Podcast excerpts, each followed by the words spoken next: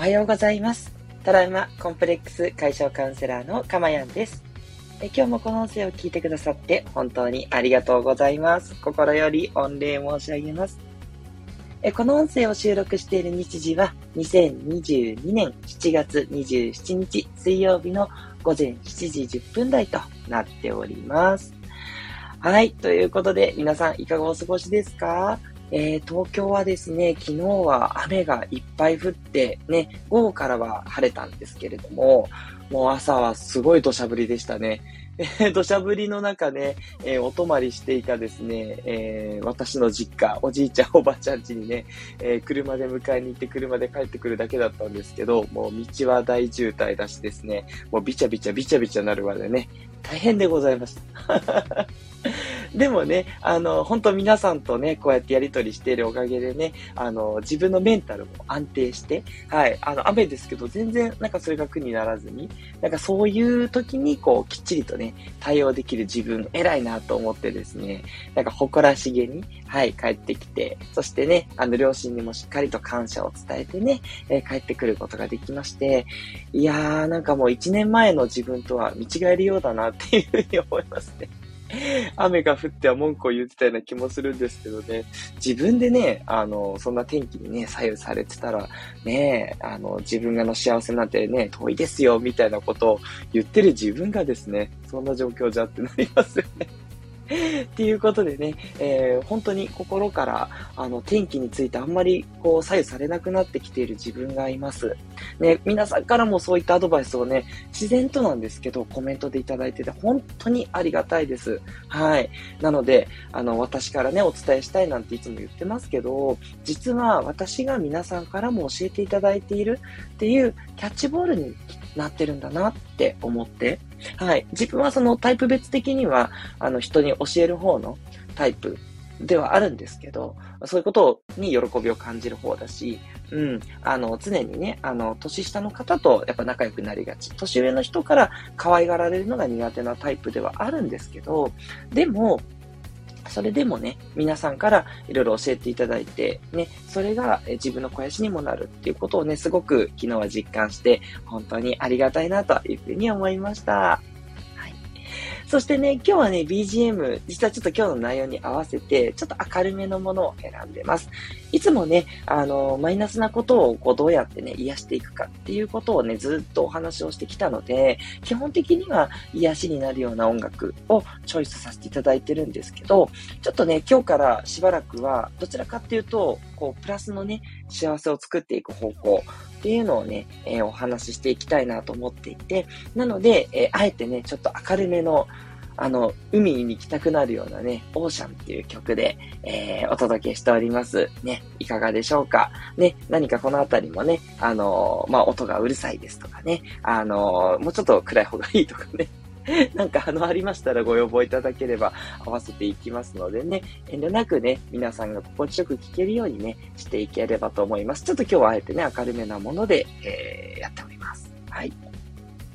えこの放送ではですね、え私の癒しの声を聞いていただく今の幸せと、それから一つね、えー、メンタルとか気持ちとかに関わるようなお話、時にはね、ちょっとスピリチュアルっぽい話もあるかと思うんですけど、えーと、そういったね、えー、いろいろな、えー、心に関すること。を一つテーマにしてお話ししてですね、えー、あなたをね、心から幸せにしていくというか、心が幸せだったらもう幸せですので、はい。まあ、これはあのね、何が幸せか人それぞれといつも言ってますが、私が思うにやっぱり心だと思うので、どんな状況にあっても心であればですね、絶対に幸せになれますから、で、それをね、皆さんにお伝えして、未来英語を幸せになっていただく。ね、そういう、えー、プログラムになっておりますので、ぜひぜひね、毎日じわじわとね、心の変化を感じていただけたら嬉しいなというふうに思っております。カウンセラー冥利につきますといったところですね。はい。えー、それではコメント読んでいきましょう。えっ、と、哲也さん、おはようっていただいてます。ありがとうございます。そう、まだね、告知出してないんですけど、実は、哲也さんとは次の、えー、コラボが決まっております。ありがとうございます。哲也さんとのね、コラボ、またちょっと日で改めて書きますが、今度は私のチャンネルの方に来ていただけることになっておりますので、え、今度はどんな内容になるのか、ね、前回のようなね、こう、アイスブレイクだけでもうほぼ終わってしまうっていうね。で、そこがもうまたマニアックもマニアックみたいなね すごい世界に行っちゃってますのでね。はい。あの、ぜひともね、聞いていただいて、マニアックな内容も楽しめるし、それから、えっと、アイスブレイクってこんな面白い方法あるんだ。じゃあ自分はこういうのやってみようっていう風に、アイスブレイクのインスピレーションがすごく広がる。そんなね、えっと、すごいアイスブレイク3つお届けしてますので、ぜひね、あの、皆さんの絶対こう学びにもなると思いますので、はい。私の癒しとですね、哲也さんの温かい懐のね、えー、深い、えー、語り口、これをね、楽しんでいただきたいと思います。ね、コメントもいろいろいただいて本当にありがとうございます。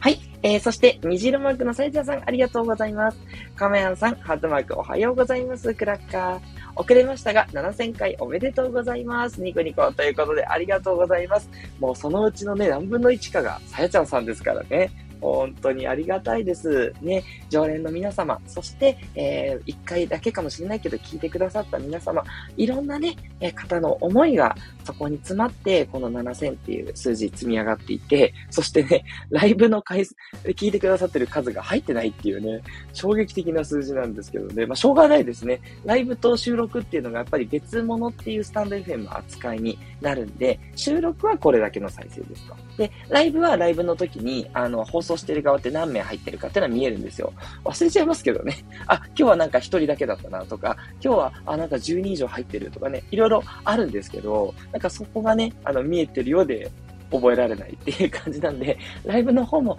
残してくれてもいいのになって思うんですけどね。そっか、これは、えっ、ー、と、運営側に要望出せばいいんだな、とか思ったりして。そんなね、えー、ことを思ったりします。でも、ライブはね、フラってやっぱりあの、なんとなく入ったっていう方も多いですから、まあ、カウントにはならないのかな。となると、あの、録音を聞いてくださった、録音もね、レコメンドで出たりとか、あの、毎日ね、聞いてくださる常連の方とかいろいろいるんで、あの、どこからどう聞かれたかわかんないんですけどね、そっか、その辺もわかると、ね、またますますどうやったらいい方法にできるかなっていうのはあるんですけどね。はい。すいません、さやちゃんさんのコメントからいろんなこと考えちゃいました。さやちゃんさん、ありがとうございます。ね、さやちゃんさんはですね、あの、水戸でね、えー、幼稚園を運営されている素晴らしい方なんです。で、さやちゃんさんもね、あの、毎週日曜日にね、えー、生放送、ライブ放送、サンド FM ってされてますのでね、ぜひぜひ、えー、子育てですとか、えー、そういった、えっ、ー、と、幼児教育に関する内容、ね、お気になる方はぜひ聞いてみてくださいね。すごく参考になる内容でございます。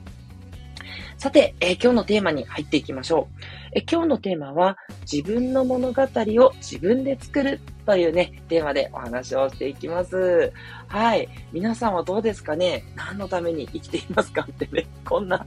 明るいトーンで言うんかいっていう感じなんですけどね。そう、もう私の最近のテーマで、何のために自分は生きてるんだって言って、どうやったらそれが見つかるんだってまたね、えー、そこのスパイラルにはまってしまってるんですけど、もう何のために生きているかっていうのは答えが出てるんです。それは幸せになるためなんですね。もちろん皆さんご自身で 出た答えでいいんです。あの幸せになるためじゃなくて、もちろん OK なんですよ。なんですけど、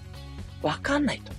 何のために生きてるか自分どうもわかんないんだよねっていう方は、もうこれにしてください。幸せになるためです。以上。っていうね。それしかない。それしか勝たんです。はい。幸せになる以外の生きてる、なんだろうな、目的なんて、いらないと思います。すいませんね。極論をすぐ言いたくなっちゃうんでね。あの、皆さんのあの定義は絶対に否定しませんからね。もちろんいいんですよ。自分はね、苦労しながら、苦痛に耐えながら、それで、えっ、ー、と、最後の最後だけね、あの、充実感を味わうんだっていうのでも全然いいと思いますし、素晴らしいと思います。むしろ。そんな人生、私は嫌なので。そんなこと言っちゃいけないですね。ごめんなさい。あの、何でもいいんですよ。本当に。で、何が問題かっていうと、何のために生きてるかわかんないっていうのが問題なんですよ。そう、これが一番もったいない。まあ、私のことなんですけどね。すぐね、私その状態に入っちゃうんですよ。本当にね、こう、戒めのための今日放送でもあるんですけど。はい。何のために生きてるかは幸せになるためなんですね。はい。で、じゃあ幸せになるためってことは分かってるんだけどですね。だけどの方なんでしょうっていうところで。でもどこかで、いや、幸せになるためって言うけど、ずっと幸せでいるの無理だよとか、それ難しいよねって思ってないでしょうかっていうことなんですね。はい。その幸せにな、ずっといるのが難しいっていう、その思いが現実を作っちゃってるんですね。残念っていうね、えー、昔流行ったギター侍っていうね、えー、旗よくという芸人さんがやってたけど、残念って感じですね。はい。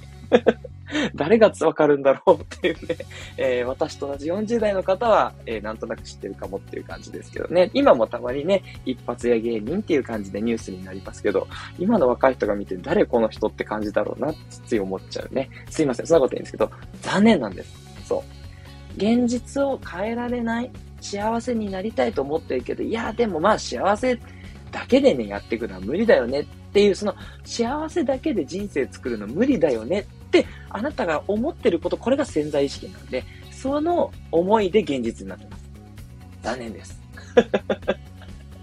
そう。でもそう、そこ分かってるんだけど、それを変えようと思ってるんだけど難しいんだよね。まあ、そうするとね、まあ、その変えようと思ってるのが難しいって現実になっちゃうんですけど、堂々巡りっていう感じなんですけど、はい。あの、結局ですね、言いたいのは、現実を変えていくというか、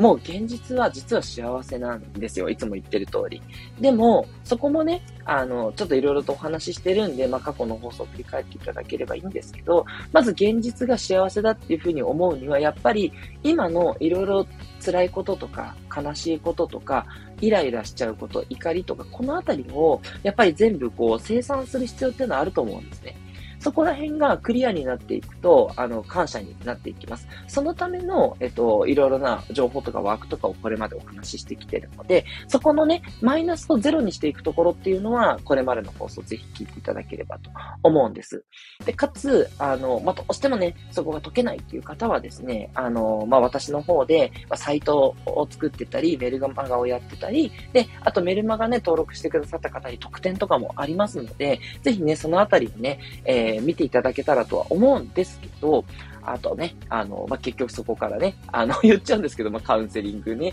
どうですかみたいな話になってますが、まあ、それはね、あの、どうしてもの時の、あなんだろう、とっておきの策としていただいて全然大丈夫で、はい。あの、とにかくまず普段の感謝っていうところのレベルに行っていただく。で、その次というか並行でもいいんですけど、じゃあ未来をどうしていくかって言ったところも、やっぱりね、えー、幸せだと。未来も幸せにしていくってさっき言ったと思うんですけど、そこをね、やっていきたいんですけど、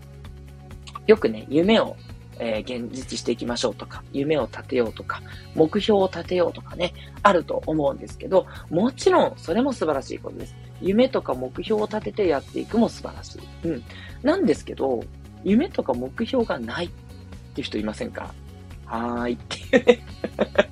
お前かーいっていう感じなんですけど、私なんですよ。そう。私、あの、本当今がすごい幸せだっていうふうに言って、で、自分でその現実を作ってきたんです。うん、今本当に幸せで、もう素敵な仲間はいるし、家族に対する依頼も取れてきて幸せだし、あと本業のね、IT の仕事も、まあ、未だに嫌々なとこもあるんですけど、でも、そこにこう価値を見出すっていうことを自分で徹底的にやってきたので、はい、今では本当に人間関係も良くなって、嫌なことも言われなくなるし、ね、部下もよく動いてくれるしね、あの、すごくサポートしてくれるし、もうね、もうね、言うことなしの人生なんです。で、このまま続けばもういいと思っちゃってるんですけど、でも、今度は、なんとなくなんですけど、ワクワク感がなくなってきちゃって、あ、先にちょっとさっき言っちゃうんですけど、そこなんですけど、結局、なんて言えばいいのかな。あのー、今のまま続けばいいやって思っちゃうと、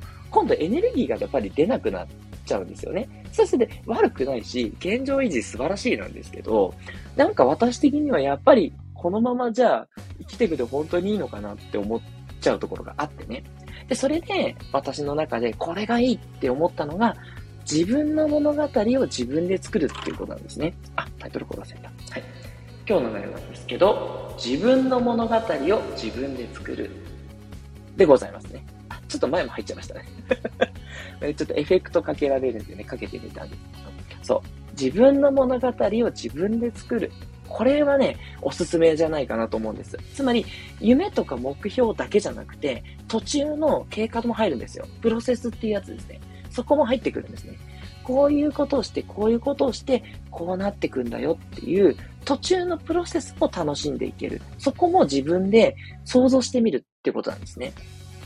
まあ、昔々おじいさんとおばあさんがいました、的なやつですね。で、こうなってどんぶらこ川から桃が流れてきてっていうのが、なんかこう、スタンド FM を始めることになって、みたいな感じになって、ただだんだんね、あの、それを聞いてくださるリスナーさんが増えてきて、で、そのリスナーさんと一緒に、例えばコミュニティなんかをね、ちょっと作ってみたりとかして、なんかそういうのちょっと私の中でいいなと思ってるワクワクがあるんです。ど、で、コミュニティで、もうそこから、もしかしたらちょっとリアルにも少し飛ぶような、ね、リアルでもなんかみんなで一緒に何かをするツアーだったりとか、何かを体験するイベントとかね、そう、なんかそういうのを、トーク会とかわかんないですけど、なんかやって、あ、別に自分が輝くっていうことよりは、なんか一緒にみんなで、なんかこう、どうやったら幸せになれるかっていう、まあ、いろいろ私話してますけど、もっと皆さんのお話も聞きながら、なんかインタラクティブにね、やりとりできる会なんかやったりとかして、つって、もうそうやってることが本当幸せだよね、みたいなね。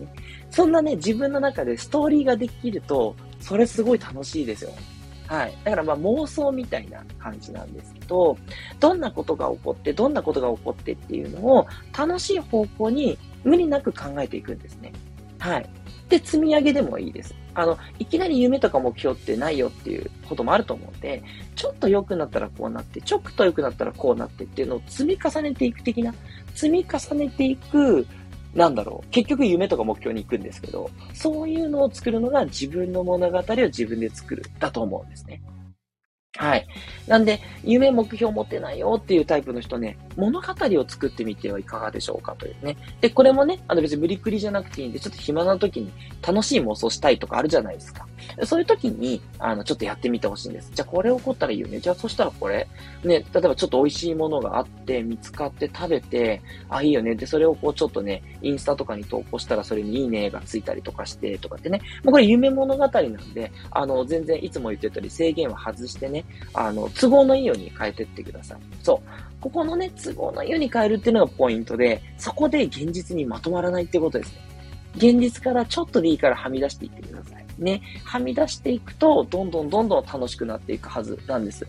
それを、なんだろうな、自分で感じながらやっていっていただいて、感情的にワクワクするとか、あ嫌なことが避けられてる。だから怒られなくなるとか、えっ、ー、と、お金に不自由しなくなるとかね。そういう嫌じゃない方向のえー、メリット。それから、もうワクワク楽しいっていう方向ね。みんなと一緒が楽しいとか、みんなにね、もっと自分の、私の場合ですけど、自分のやってきたこととか、考えてることってのを伝えて、一人でも多くの人の人生にいい影響をもたらせたら、もうこれはめっちゃワクワクだね、とかね。そういうね、えー、自分がワクワクすること、本当に心から、これがワクワクだとか、これが嫌じゃないとか、うん、これが嬉しい。充実感があるとかね、そういったことを感じられてくれ、きたらいい感じで、その、えー、物語を常にね、自分で作って、できればね、メモして書いていってほしいですね。その物語を作ることに自分の人生を使っていく。これがいいんじゃないかな、というふうに思うんですね。ちょっと指を鳴らしてしまったんですけど、これだと思ってて。うん。もちろん夢や目標で OK です。それが難しいっていう方に、ぜひ今日の物語を作る、やってみていたらいかがでしょうかということですね。で、えっ、ー、と、ここからはちょっと次回以降のつながりなんですけど、物語を作っていくために必要なことっていうことで、まあ、時間を作ることがやっぱり必要になるかなと思います。いつもね、やらなきゃいけないことだけに追われちゃってると、その自分の物語を作るっていう時間をね、なかなか取るのが難しい。美味しいものを食べに行くとか、皆さんと、そういう、例えば私の場合イベントできたらと思ったら、じゃあイベントを作るための企画をね、練って、で、それを現実にするためのその前のステップが多分あると思うんですけど、ね、もっとリスナーさんを増やすとか、もっと、こうね、カウンセリングで、あの、お客様をこう癒して、なんだろうな、こう、もっと前向きに活動できる人を増やしていくとかね。うん。そういうこととかいろいろあると思ってて、それってやっぱ時間がね、ないとできないっていうところがあって、で、私的に時間を作るのに必要なことは、一つはやっぱりメンタルを整えることなんですね。これはこれまでお伝えしてきてるので、メンタルを整えて、嫌なことを感じたりとか考えちゃう時間っていうのを減らしていく。っていうことですね。で、もう一つ、無駄な時間をチェンジしていくっていうこと。で、これについてはちょっと明日の放送でね、どうやって無駄な時間を減らして、自分にとってその自分の物語を作っていくための時間にしていくのかっていうことをお話ししたいと思ってるんで、これは明日に回します。はい。つまり時間を作るっていうのが物語のために必要だっていうことと、で、さっきその感情的にワクワクとか嫌じゃないっていう話を言ったと思うんですけど、じゃあそのワクワクすることってどうやって見つけていけばいいか。で、ワクワクって言っても2種類私の中にはあって、自分が本当にワクワクする。だからもう欲求とか本能に近い方向ですね。そういうワクワクね、美味しいものを食べるとか、すごいゴージャスな旅行をするとか、そういうワクワクと、もう一つは、やっぱり貢献軸なんですね。人に貢献するって実はすごいワクワクなんですよ。うん。で、これをね、あの、お伝えしたくて、このあたりもちょっと、さらにあさって以降の放送で、さらにね、どんどん増やしていけたらなというふうに思いますんで、ちょっとしばらくはですね、この自分の物語を作っていくっていったところをね、えー、フォーカスしていきたいなと思います。はい。ということで、今日の放送はこのあたりとしたいと思いますが、いかがでしょうか？自分の物語を自分で作ってみたいなっていう方はですね、いいねボタンを押していただければと思いますし、それからね、えー、いろんなお悩みとか、それからこういう放送がね、いいとか、レターの方お待ちしておりますので、匿名でも、匿名じゃなくても、何でも結構です。批判でもね、いただければ、それをまた肥やしに成長したいと思いますので、ご自身が思ったこと素直にね、レターに、えー、したためていただければと思います。で、あのー、レターの内容ですね、あの、これはちょっと秘密にしてくださいって言ったら秘密になりし、あの、そうでない場合はですね、音声のね、どっかの放送での、えー、ご回答っていうこともあります。で、逆にね、ご自身が、えー、作られたレターをね、読んで、ませていただくこともできますから、ね、読んでもらいたいなって方は、ぜひで、チャンスですよ、レターを送っていただければ、今のところすべてのレターに対して返信と、それから放送でのご回答をさせていただいてますのでね、どしどしお寄せください。はい。では、あとは皆さんのメッセージを読んで終わりにしていきたいと思います。えー、スコアさん、ありがとうございます。スコアさん、いつも長野から聞いてくださっています。おはようございます。さっき雨がえー、闇、あ、止んだんですかね。蒸し暑いですということでね。そう、雨が降った時は涼しかったですよね。こっちも涼しかったです、東京も。でもね、上がると今度蒸し暑いんですよね。あ東京は今日はめっちゃいい天気です。暑そう。なのでね、ね、いいことも悪いことも常にね、プラマイゼロということでね、ぜひメンタルを一緒に整えていきましょう。スコアさん、ありがとうございます。そして、えー、哲也さんからメッセージたくさんいただいてます。お仏壇の長谷川の CM で、ねこれどう？今やってるのかな？ね、40代の人はみんな知ってますよね。昔、シワとシワを合わせて幸せ、ナームーってやつですよね。そう、大好きだった、これ。いい幸せがあったんです。手と手のね、シワとシワが合うと、それでシワを合わせる。幸せ、幸せっていうね、えー、ダジャレです。大好き。これね、いいね。手と手を合わせてるアスキーアートまでいただいてる。ありがとうございます。このイメージですね。そうなんですよね。だから、自分と自分の、なんだろう、重ねてきた歴史で幸せっていうことかなとかね。この CM 意外と深いかもな。なるほど。哲也さんありがとうございます。続いて、シワの手とシワの手を合わせることができるのって、つまり年取っても心を寄り添える人がいてくれるのが幸せなのかもしれませんね。ということで、そうですね。この CM では自分の女の子がね、小さい女の子が自分の手と手を合わせて、シワとシワ合わせてって言ってね、まだシワがない女の子がやってるんですけど、これ、自分の手だけじゃなくて、人の手と合わせるっていうふうに考える。あ、素敵です、哲也さん。そう考えると、人と人と心を寄り添えるってことかもしれないですね。そう、どっちもね、私大事だと思います。自分で自分の幸せっていう、自分と自分だし、自分と他人で幸せっていう、そういう、なんだろうな、人に貢献するとか、人に感謝するっていう幸せ。うん。両方ね、あったら本当素敵だなと思うんですよね。ありがとうございます。続いて、宇宙兄弟っていう漫画で、主人公が大目標達成後、少し燃え尽き症候群になった時、ワクワクを通り越して、ブクブクにっていう話がありましたが、心のブクブクの青を見逃さない大切さ。なるほどね。あー、ワクワクを通り越すとブクブクになるんだ。やばい、太らないにしなきゃとかって思っちゃう。そして、マイストーリー。ちょっと昔、ドラクエの映画の副題が Your Story あなたのための物語だったな。あ、ありましたね、そういえば。確かに、どうでも良い話でしたっていうことで、ね、どうでも良いの銅がね、金、銀、銅の銅になってるんですね。そう。哲也さんのね、どうでも良い話、あの、コラボ聞いた方は知ってると思うんですけど、第3位ぐらいのっていう、だから、重要なんだけど、最重要じゃないっていう感じの位置づけっていうのがどうでも良い話なんですよ。そう。なんかね、そういういいなっていう感じですね。そういう風に捉えるっていうところね。なるほどっていうことで。そう。だ本当にそう。あの、マイストーリーを今回言ったんですけど、マイストーリーの中に、なんだろうな、ユアもそうだし、あと、アワって言えばいいですか私たちのっていうのもいいかもしれないですね。あなたのだと、なんか相手を思いやってる物語だし、アワストーリー、私たちのだと、なんかみんなでっていう感じもするし、うん。なんかそれもワクワクしますね。いいななんかそれぞれのストーリーっていうのも今度取り上げられたらいいかも。ちょっとね、私まだキャパが狭いんで自分の物語になっちゃってますけど、皆さんにもね、まずそこからだとは思うんでいつも言ってるとでも自分の物語の次は私たちの物語、あなたの物語、私たちの物語ですよね。ああ、哲也さん素晴らしい。ありがとうございました。そして、あいあいさん、おはようございます。ということでいただいております。ありがとうございます。いつも可愛い猫ちゃんマークのあいあいさん、黄色いハートも添えていただいてます。ありがとうございます。えそして、未来さん、可愛い女の子の未来さん、かまやんさん、みなさん、おはようございます。ニコニコといただいております。ありがとうございます。ね、嬉しいですね。7時台にもかかわらず、皆さん、たくさん入ってくださって、逆に7時台の方が聞きやすい皆さんが揃ってるのかもしれない。ということでね、今回もちょっと夏休みスペシャル、もうちょっとね、30日まで続きますので、30日までは7時台でお届けしていきたいと思います。トラウマコンプレックス解消カウンセラーのかまやんでした。ではまたお会いしましょう。